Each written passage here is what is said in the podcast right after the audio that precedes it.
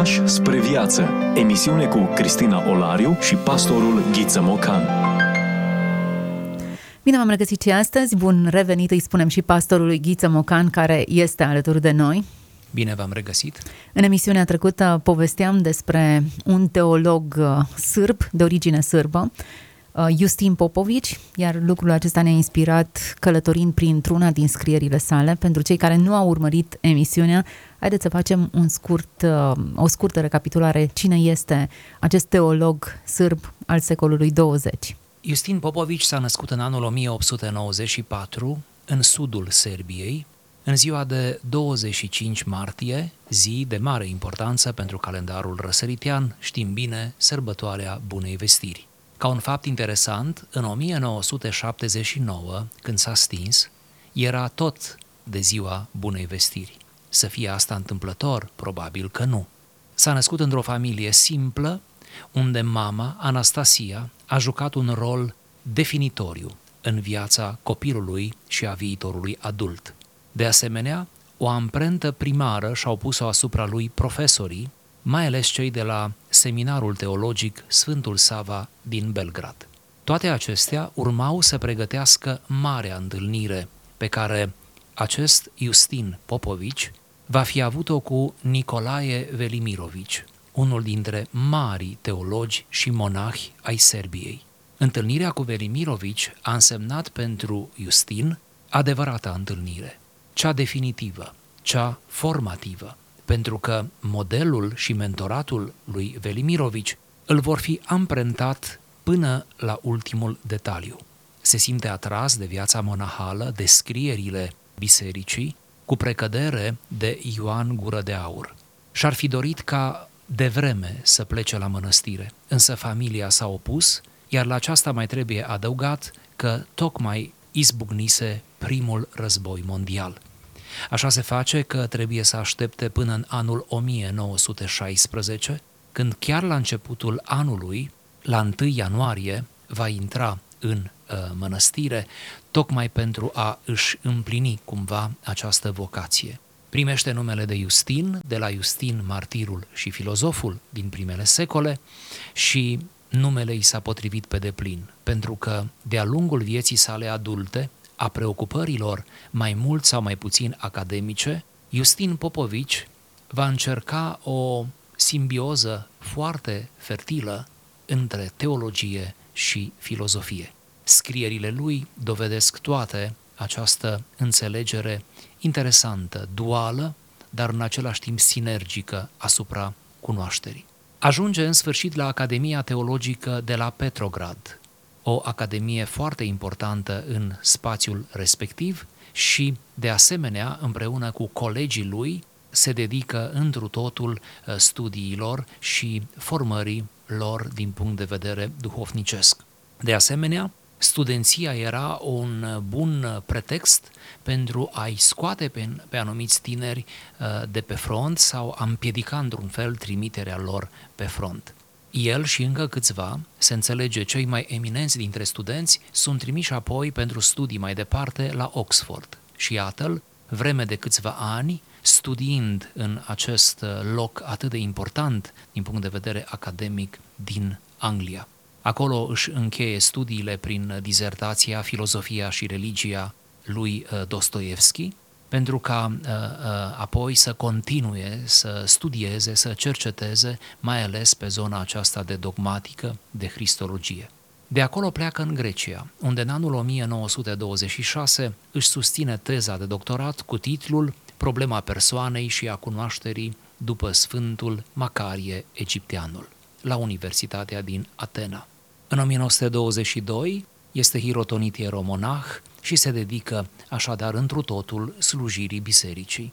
Publică și o revistă, revista Viața Creștină, care avea tocmai scopul de a populariza ideile credinței ale teologiei în rândul maselor.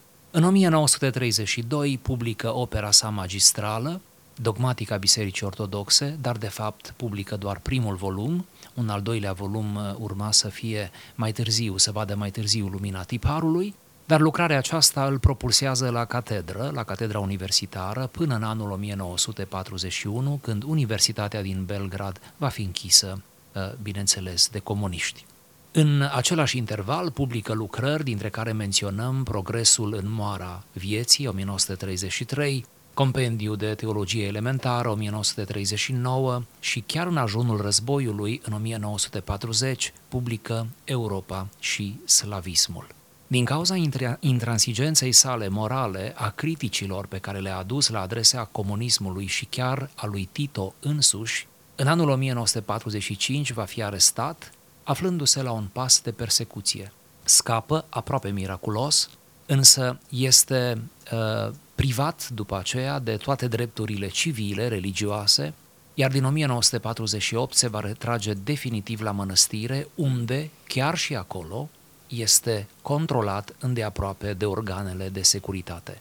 Totuși, perioada aceasta a retragerii, care va dura până la moarte, deci din 48 până în 79, e o perioadă extrem de fertilă. Lucrează timp îndelungat la alcătuirea celor 12 volume numite Viețile Sfinților, care vor vedea lumina tiparului între anul 1972-1977, o adevărată bibliotecă de, de nume și de biografii ale sfinților uh, din toate timpurile, finalizează de asemenea al doilea volum din uh, dogmatică și pe lângă această activitate de altfel laborioasă, cu precădere în uh, perioada de după război, al doilea război mondial, publică și o serie de eseuri filozofico-teologice reunite în volumele Abisurile filozofiei 1957 și Omul și Dumnezeul om în 1969. Se stinge la 85 de ani, chiar în ziua în care împlinea această vârstă, la 25 martie 1979. E bine să ne oprim din când în când, să descoperim sensuri noi, lecturi adânci și să ne lăsăm inspirați.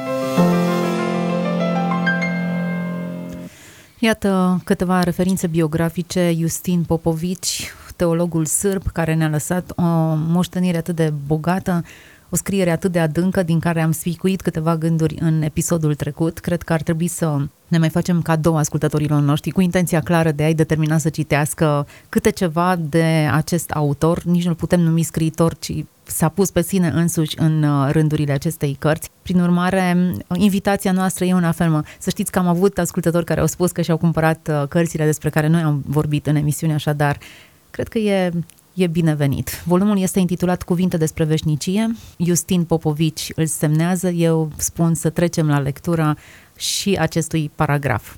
Acest volum, trebuie să mai știm, este de fapt o colecție de predici, deci efectiv e o carte ce nu a scris-o propriu-zis, ci uh, ucenicii lui au adunat uh, zeci de predici, da, multe zeci de predici, pe care le-au așezat în, uh, în acest volum spre deliciul nostru. Așadar, iată fragmentul. Oare ce numim noi oamenii timp? Timpul? Timpul este un râu imens în josul căruia Domnul a împins tot ceea ce a creat. Cerul, soarele, stelele, pământul, oamenii de pe el, fiecare lucru, fiecare ființă. Toate acestea le-a împins în josul șuvoiului timpului. Încotro curge acest râu, încotro ne poartă, încotro mergem purtați de șuvoiul acestui râu de nestăvilit, pe care noi îl numim timpul. Timpul. Ce este timpul? Timpul este intrarea în veșnicie. De aceea este timpul nespus de important pentru noi, important ca și veșnicia în cealaltă lume. De aceea este fiecare zi foarte importantă în viața noastră, fiecare noapte, nu, fiecare clipă, căci de fiecare clipă depinde veșnicia noastră. Da, timpul este intrarea în veșnicie. Aceasta este, fraților și surorilor, concepția evanghelică a timpului. Înțelegerea timpului de către Hristos. Timpul ne este dat ca prin el să câștigăm veșnicia.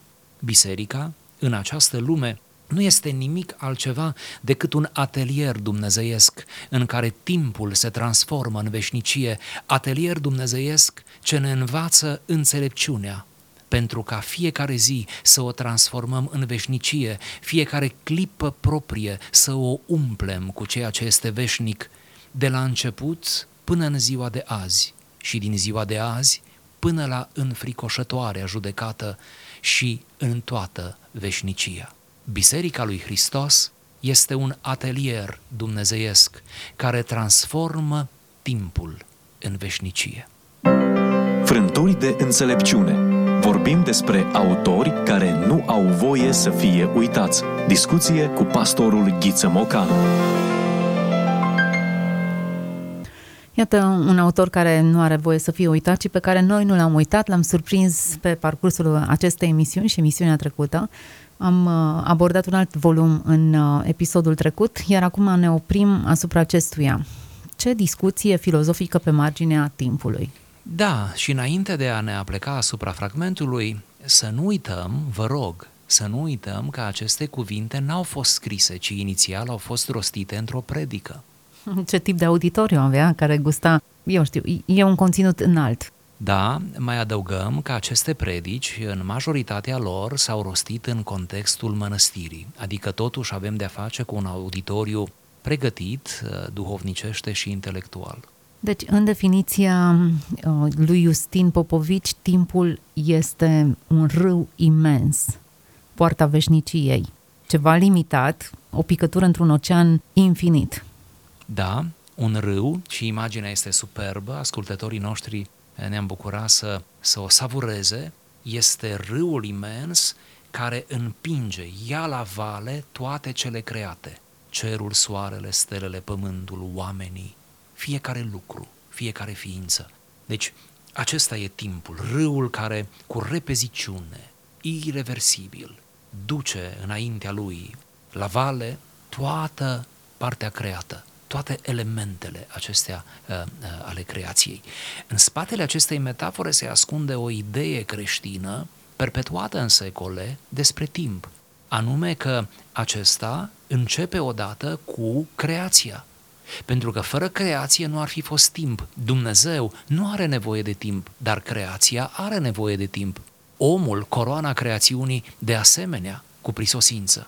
Deci, acesta este timpul. Este ceea ce s-a dat creației pentru a funcționa și el va ieși din uz în momentul în care istoria se va încheia la parusie, la cea de a doua venire a lui Hristos. La capetele timpului, așadar, se află veșnicia. Ori, în uh, frumoasa exprimare a lui Justin Popovici, timpul devine în felul acesta intrarea în veșnicie. Pe parcursul textului pe care noi l-am lecturat, există, se repetă ca un light motiv întrebarea aceasta, ce este timpul? Ce este timpul cu vădita intenție de a ne face pe noi înșine să ne întrebăm și de a ne descrie în propria noastră paradigmă ce definim timpul? Și cine nu s-a întrebat ce este timpul? De îndată ce conștientizăm viața, realitatea, ne întrebăm asta. Ne întrebăm la scara unei zile, pentru că noi nu trăim viața pe de întregul, ci o trăim cu bucata, o trăim uh, cu fiecare zi. Immanuel Kant spunea așa de frumos, zilele sunt fiicele timpului. Deci noi în felul acesta înaintăm prin viață. Ne doare atunci când uh, pierdem timpul. Ne simțim frustrați pe bună dreptate. O, și de câte ori nu pierdem timpul. Ce este timpul din perspectiva aceasta? Este probabil cea mai prețioasă și mai fragilă resursă pe care Dumnezeu, în mod creațional, ne-a pus-o la dispoziție. De asemenea, ca să nu vorbim doar de frustrări și dureri, ne bucurăm când răscumpărăm timpul. Ne bucurăm de minute câștigate, ne bucurăm de ore, de întâlniri, de ocazii în care simțim că într-un timp atât de scurt am câștigat atât de mult. Și mă refer aici la câștiguri imateriale, la câștiguri ale spiritului, ale sufletului, care nu pot fi cuantificate în bani. Deci, ce este timpul? Dacă îl răscumpărăm, îl câștigăm, este bucuria noastră maximă. Ce este timpul, dacă îl pierdem, este poate durerea noastră profundă. Prin urmare, invitația este să privim timpul ca pe o resursă limitată, care ne poate conduce în veșnicie, de fapt care definește foarte clar intrarea noastră acolo sau nu. Devine primordial în discuția aceasta. E frumos cum autorul, cum bine spuneați, vede timpul ca o prefață pentru veșnicie. Precum o carte bună are o prefață bună, nu? Dar prefața nu înseamnă toată cartea ci înseamnă o mică parte din ea. Ei bine, cumva asta este istoria.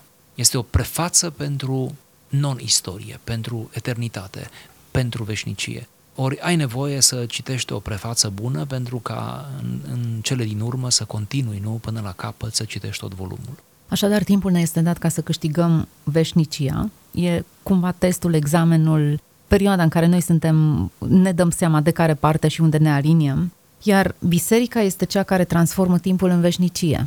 Ce frumos că am ajuns aici. De fapt, n-am făcut decât să mergem uh, în chip logic pe uh, filiera propusă de autor. În cele din urmă, da, discuția despre timp uh, este legată de eclesiologie, de învățătura despre biserică.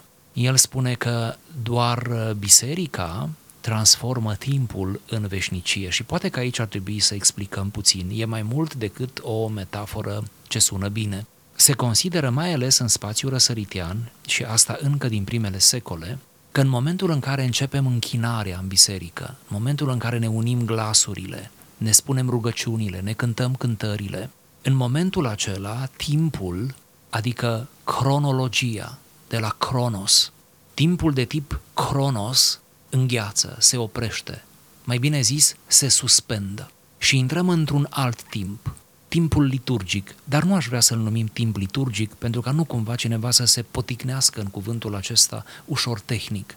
Intrăm într-un tip, într-un timp numit kairos. Grecii îl numeau kairos. Este timpul din afara timpului. Este timpul care nu se măsoară în minute, în secunde, ci se măsoară în intensitate, în eveniment, în împlinire. Și atunci, Kairos este ceasul acela care apare în Evanghelii pe buzele Mântuitorului când spunea, nu mi-a venit încă ceasul, nu mi-a venit încă timpul, dar acolo nu e timpul Cronos, ci este timpul Kairos. Pentru că, nu e așa, există două noțiuni ale timpului, timpul omului și timpul lui Dumnezeu. Ori, în momentul în care ne închinăm, în momentul în care urcăm pe calea rugăciunii, a cântării, a scripturilor spre Dumnezeu, adunați la oaltă în biserică, noi de fapt, mai mult sau mai puțin conștient, oprim timpul în loc, ieșim din el, ieșim din ale noastre și ne ducem în ale Lui, în ale Lui Hristos, care este dincolo de timp. În acest fel, veșnicia începe de aici, dar de aici nu într-un mod nedefinit, ci de aici înțelegând din închinarea bisericii. Prin urmare, atelierul în care se transformă, timpul se transformă în veșnicie, atelierul acesta dumnezeiesc, e, și am să citez exact din text, transformăm în veșnicie fiecare clipă proprie, o umplem cu ceea ce este veșnic, de la început până în ziua de azi și din ziua de azi până în fricoșătoarea judecată și în toată veșnicia. Atelier, cumva a explicat procesul acesta de transformare și explicat cum poți să dai valoare fiecărui moment, clipe, cum să răscumperi timpul, nu doar eu știu, eficientizând toate procesele și uh, evadând într-un multitasking din acela foarte agitat, ci adevărata răscumpărarea timpului are exact această definiție. Această analogie a atelierului, să știți că apare la mai mulți scriitori și, în general, este o manieră uh, uzuală de a explica ce se întâmplă la biserică. Ce este biserica? Ea a fost comparată cu o corabie, cu un spital, cu o școală și toate aceste analogii sunt corecte, descriu fațete ale bisericii. Dar uh, printre acestea și cea de atelier funcționează așa de bine, pentru că nu e așa, într-un atelier uh, e un șantier, iar într-un șantier e multă trudă, dar e și multă dibăcie, e și multă atenție, e și multă știință, uh, e și multă râvnă, hărnicie.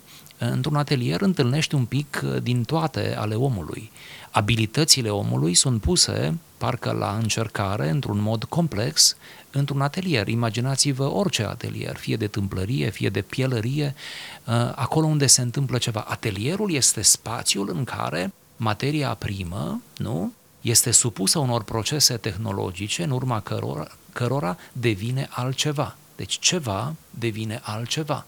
Ori această uh, frumoasă uh, uh, metaforă a schimbării, a preschimbării, potrivește atât de bine cu biserica. Din punctul acesta de vedere și o bucătărie în care se gătește este un atelier. Iar atelierul acesta ne învață înțelepciunea. Ne și explicată ce este înțelepciunea. Să transform fiecare zi în veșnicie. Da, ceva în altceva. Adică uh, ceva temporal, ceva limitat, efemer, nu? Cum e fiecare clipă, să o transformi în veșnicie, să-i dai această valență eternă, să ne începem veșnicia de aici, pentru că teologic este corect, evanghelic este corect, veșnicia noastră tocmai a început. Haideți să mutăm pe un teren și mai pragmatic. Ce înseamnă concret să transformi uh, fiecare zi în veșnicie din prisma aceasta? Mă gândesc că ar putea să însemne să legi fiecare clipă de ceva ce ține de realitatea lui Dumnezeu. Să o legi de Dumnezeu. Acum uh, mie îmi vine în minte următoarea exemplificare, s-ar putea să nu fie cea mai uh, doctă, dar în orice caz uh, poate cea mai caldă. Înaintașii noștri, bunicii mei, străbunicii mei, parțial și părinții mei, aveau obiceiul de a începe ziua și orice lucrare a zilei cu Dumnezeu și de a-L pomeni pe Dumnezeu la începutul fiecarei lucrări, la începutul semănatului, la începutul culesului, la începutul strânsului fânului, la, la, la începuturi. La care începuturi? La toate începuturile. Îmi place mult în această evlavie populară ă, tocmai faptul că Dumnezeu nu e pus la sfârșit, cândva ne vom întâlni cu Dumnezeu, să ne temem de acea întâlnire, ci Dumnezeu e pus la început. Pentru că dacă nu-l pui la început, nici la sfârșit nu-l pui cum trebuie. Deci, cumva, cred că la asta se referă să îl circumscriem pe Dumnezeu și veșnicia Lui fiecărui lucru banal, obișnuit, atât de pământean pe care noi îl realizăm, să-L aducem pe Dumnezeu în prezent, poate exercițiul cel mai greu pentru un creștin. Hmm. Da, cred că e exercițiul cel mai greu. Într-un fel, e și dificil să aduci un Dumnezeu atât de mare, inimaginabil, pe care îl tatonezi, îl intuiești mai degrabă, te uiți la firimituri ale, ale lui și să-l aduci într-un plan atât de concret. Dar aceasta este tensiunea pe care noi trebuie să o rezolvăm. Cum să trăiesc în fiecare zi din prisma aceasta a veșniciei? O țărancă fără studii, se spune că s-a dus la duhovnicul ei să îi spună o rugăminte, să-i spună o frământare. Ea ar fi vrut să se roage cu niște rugăciuni citite, dar dacă nu le putea citi, se ruga și ea cum știa. S-a dus cu această nemulțumire și i-a spus duhovnicului, învață-mă o rugăciune din carte. Eu nu pot să citesc, dar dacă mi-o spui de câteva ori, o voi memora. Învață-mă o rugăciune din carte. Până la vârsta aceasta, și era trecută bine de 50 de ani, eu nu m-am rugat cu nicio rugăciune scrisă. Atunci duhovnicul, într-un moment de, de inspirație, o întreabă, ă, dar cum te-ai rugat? M-am rugat cu ale mele rugăciuni. Spune-mi, te rog, cum te-ai rugat și apoi îți voi da o rugăciune din carte. Spune-mi cum te rogi de obicei. Te rogi zilnic? A zis ea, da. Te rogi frecvent? Da. Dar cum te rogi? Și femeia i-a dat niște exemple. Auziți ce exemple.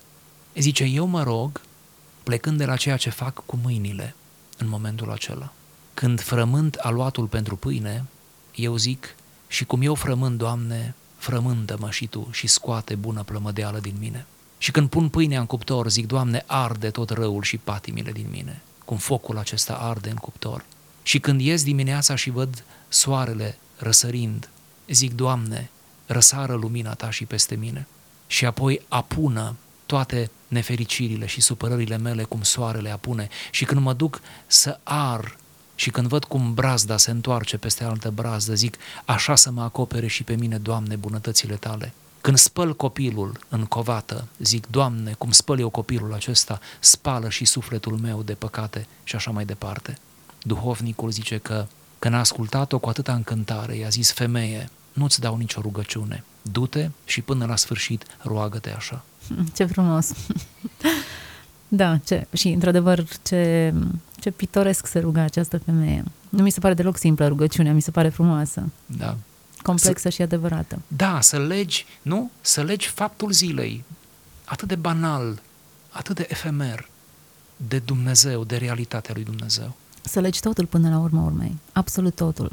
Dacă da. cuptorul de pâine este realitatea ta zilnică, dacă brazda este meseria ta, de ce nu ar fi pentru profesor catedra lui, de ce nu ar fi pentru o muncitoare mașina de cusut sau ce instrumentul cu care aș face meseria, să devină instrumentul rugăciunilor și al uh, meditațiilor sale. Fiecare obiect, fiecare preocupare, fiecare împrejurare poate să devină material de rugăciune.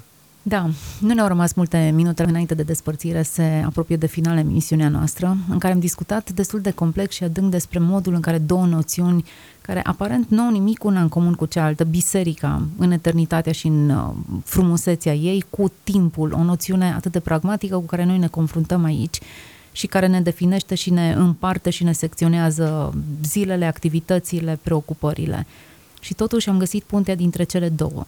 Biserica este locul în care timpul se împlinește în eternitate și unde eternitatea umple spațiul și întreaga realitate uh, mult mai bine. De aceea avem nevoie de biserică nu doar ca și un loc anume, uh, ci mai ales ca și o stare, ca și posibilitatea unei metamorfoze uh, sufletești. Avem nevoie, mai ales noi, cei moderni, care trăim sub tirania timpului, a ceasului, Iată cum spuneați, mai avem doar câteva minute. Nu? Mm. Totul și a urgentului. Este, da, totul este strâns, totul este contra timp, contra cronometru. Uh, bun, mai ales într-o asemenea lume ar trebui să evadăm, iar evadarea fertilă este posibilă în interiorul bisericii, în acest mediu pe care Dumnezeu l-a lăsat într-un mod unic pe pământ. Poate tocmai de aceea ar trebui să continuăm această discuție. Îmi place ideea aceea de conversații nesfârșite, o aduce și Pata Pievici în discuție, conversații care continuă din Eden încoace, continuăm acea conversație, avem nevoie de o eternitate ca să sfârșim, să vorbim lucrurile valoroase, experiențele adânci pe care Spiritul lui Dumnezeu le are și le, le întipărește în noi. Ne oprim astăzi aici. Am vorbit despre Justin Popovici, un teolog sârb care ne-a pus la dispoziție o colecție de predici sub titlul Cuvinte despre veșnicie, așa este uh, titlul acestui volum din care am citat o mică porțiune, să vă fie de inspirație și de folos tuturor celor care ne-ați ascultat. Toate cele bune! Ați ascultat emisiunea Pași spre viață cu Cristina Olariu și pastorul Ghiță Mocan.